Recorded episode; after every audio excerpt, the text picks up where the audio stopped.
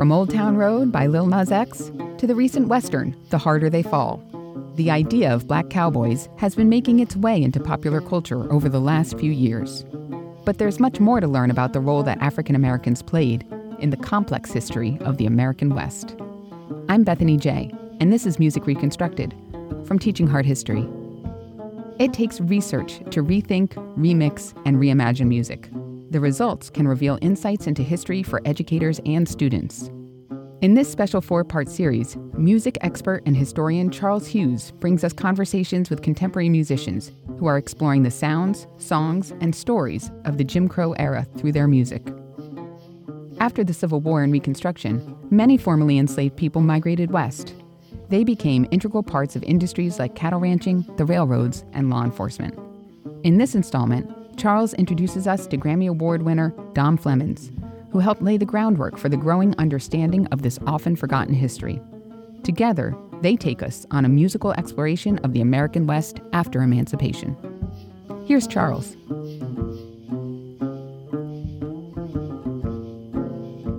On this episode, I talked with Dom Flemons, who goes by the name of the American Songster, a title that he richly deserves. He is a musician, a historian, an educator, an archivist. We'll specifically focus on his Grammy nominated album Black Cowboys, which traces the songs and the stories of the black cowboy tradition and the African American West. And as he explains here, these are stories, these are songs that often get left out or forgotten an erasure that affects not only our understanding of Western migration and Western settlement, but also of the vibrancy of Black life and Black experiences in the 19th and early 20th centuries. Flemons is a model for how to go about doing research and historical learning in order to create projects that not only give us such a wealth of information, but also to help us think about how we might present that material and express what we have learned in a way that is relevant for our present day.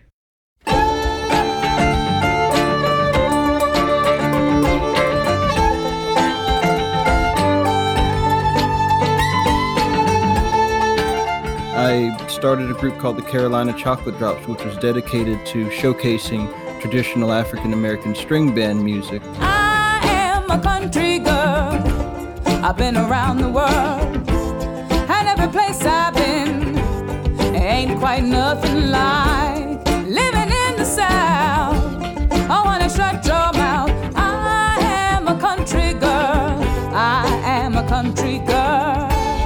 Carolina Chocolate Drops were sort of trying to do our own version of African American old timey music. And that includes early parts of blues, and jazz, and country music.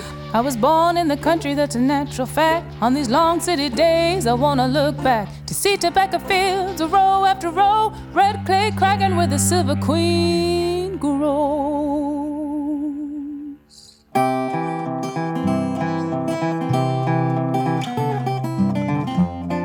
I did that for nine years. And after that, I decided to expand my studies out even farther to include uh, different parts of traditional folk music as well as uh, black cowboys. Getting far too old to follow this here herd, good lord. I caught the first thing smoking down the road somewhere. Caught the first thing smoking down the road somewhere. Now I caught my steel pony and boys, I'm going ride. I came across a book called The Negro Cowboys. One in four cowboys who helped settle the West were black, and there was just a multitude of stories about the Black West. And being African American and Mexican American by heritage, that excited me and then, as I did more research on individual cowboy stories, I found that there were cowboys then becoming Pullman porters and being part of the evolution of the civil rights era, which leads me into writing new songs commemorating Black Western pioneers. Steel Pony Blues talks about Nat Love, who wrote his own autobiography. Now they call me Mr. Flemons, cause I'm a Pullman porter now. Good Lord, I caught the first thing smoking down the road somewhere. Caught the first thing smoking down the road somewhere. Cause I called my steel pony and boys, I'm going to ride. Here I go. I went to the National Cowboy Poetry Gathering in Elko. From the very first moment I mentioned that I was going to be doing a Black Cowboys album, every single person in the community made sure to tell me one of the stories that they knew about Black Cowboys. They wanted to do everything in their power to make sure that the Negros Vaqueros, the official name that many of the black cowboys used, were a part of this bigger story of the West. Here I go again. But once you delve into the history of black cowboys, then you start to find that you're delving into the entire history of the United States. Because if you think of the settling of the West as being a phenomenon of white America, you'll naturally view everything else as being derivative or something that is not on the same level as white America's progress. But if you start to acknowledge black cowboys, Mexican vaqueros, and Native American cowboys, then all of a sudden you start to see that the story of the West has been diverse from the very beginning, and it's not something that we just added later on. Now he's a U.S. Marshal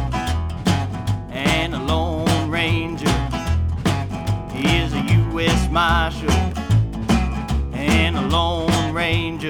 There's He's a Lone Ranger about Bass Reeves. Bass Reeves is his name. I heard that he was the historical basis for the fictional character, the Lone Ranger. Way out west, rode round this country with the star on his breast.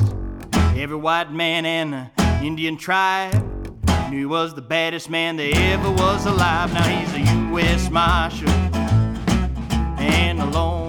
Bass Reeves was the first African American Deputy U.S. Marshal of the United States west of the Mississippi, following Frederick Douglass, who was the very first one. broad shouldered and six You know, broad shouldered and six feet tall, he had a sorrel that could outrun them all. Master of a pistol, master of disguise. Master of a pistol and a master of disguise, and he looked every man he caught dead in the eyes. Like the Lone Ranger, he used disguises. He was a bounty hunter. He is a Lone Ranger. He was a fellow born into slavery, and he also was illiterate. He couldn't read or write. Born a slave down in Arkansas. Lived with his master and his dear old ma. There was a family story that Bass Reeves would start singing a little spiritual to himself before he would get into a gunfight. And that was sort of the big cue for everybody to get out of the way because Bass Reeves is going to start shooting. He is a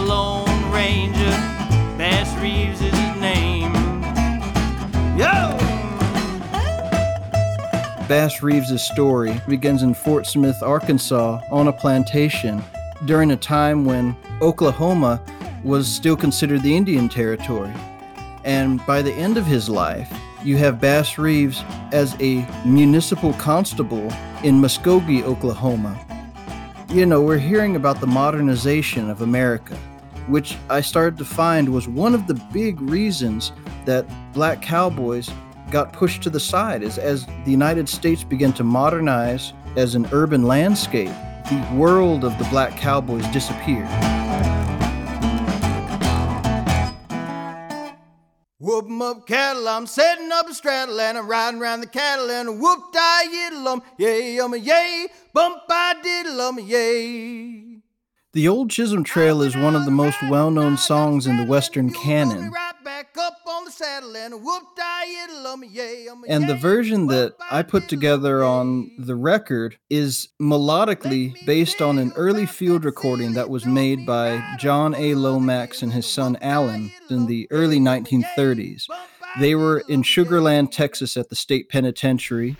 Up cattle, I'm up cattle. They came across a fellow by the name of Moses Clear Rock Platt, the water boy at the penitentiary. I went out riding around them cattle and I thought I would be riding up saddle and a hoop died it lumley, umley, yay, eh?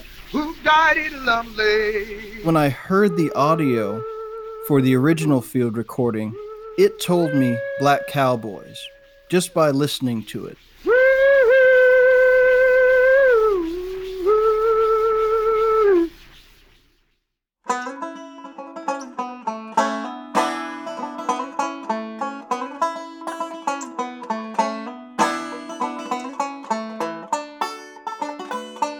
I had the great fortune of putting together my version of Poor Howard's Dead and Gone with the uh, song a Hole to Put the Devil in for an event that happened at Carnegie Hall. It was a tribute to the great Huddie Ledbetter, better known as Leadbelly. Poor Howard is dead and gone. Sang this song. Poor Howard is dead and gone. Let me hear to sing this song. His work, it's become a big part of the folk music repertoire, including songs like Midnight Special and Goodnight Irene, two of his most well known numbers. Oh, Poor Howard is dead and gone. God knows.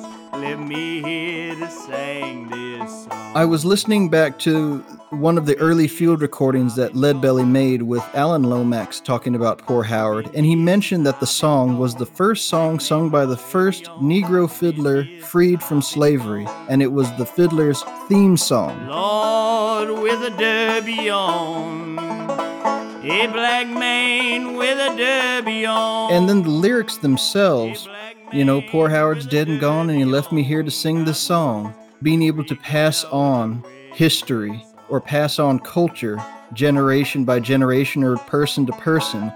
And want to Dig a Hole to Put the Devil in, Leadbelly said that this is a song that when he and the, well, he called them the boys in the field, when they would see the boss coming, they would start singing a song like this Want to Dig a Hole to Put the Devil in somewhat cursing or mocking the boss, but doing it in a way that is not directly speaking to the boss himself. It's a subversive song.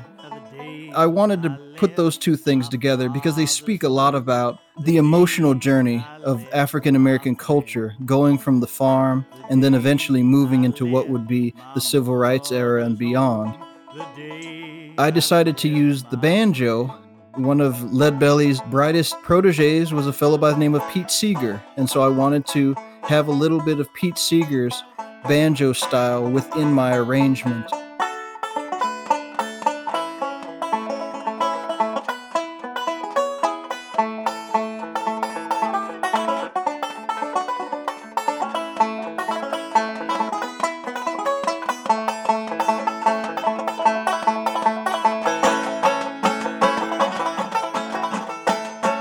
The history of the African American banjo, the black, Caribbean, and African roots, it's it's lost to the past. Because you have to imagine that the instrument is so far removed from African American musical practice that in some ways it, it, it, was hard for people to even wrap their mind around the idea that the banjo could be connected to black culture.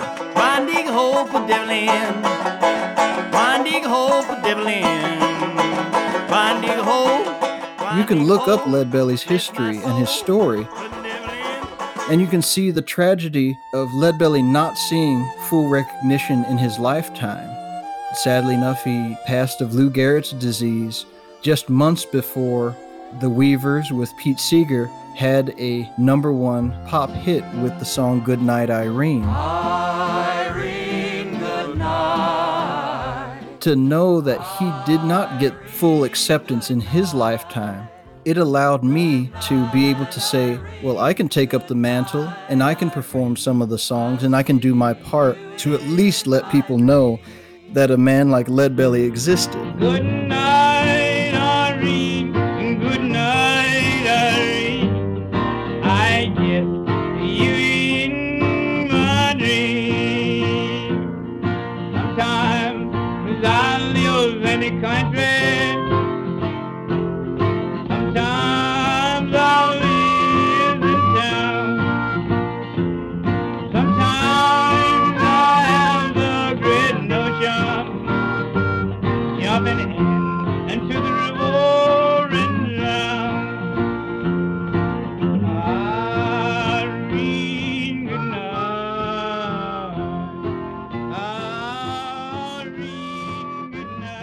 So wonderfully appropriate, I think, to end with Leadbelly.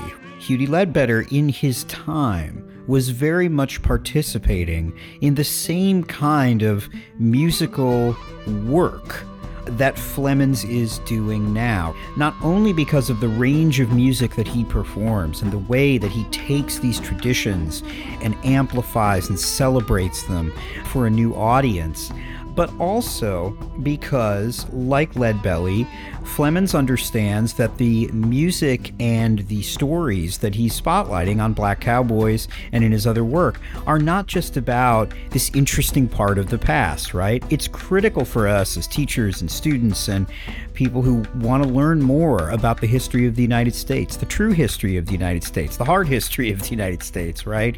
It's critical that we understand the complexity of the West. It's critical that we understand the role that black cowboys played not only in Western migration and settlement, but also to things like the development of the Pullman Porters and the roots of the civil rights movement. These questions are still very much relevant to how we think about our present day. We are still trying to understand what it means to be considered an American. Who gets to be considered part of country as identity and music? And maybe the most important thing that I certainly took away from our conversation is that when we think about the music of the past, we have to understand that it was always part of creating a new future. That the moments and the people and the sounds that took place even way far back or in a space and time that feels very different to us, that they weren't the past when they were created. And they were part of, as he says at one point in our conversation, the modernization of America especially when we're trying to think about our history in ways that go beyond easy, inaccurate, linear narratives of progress.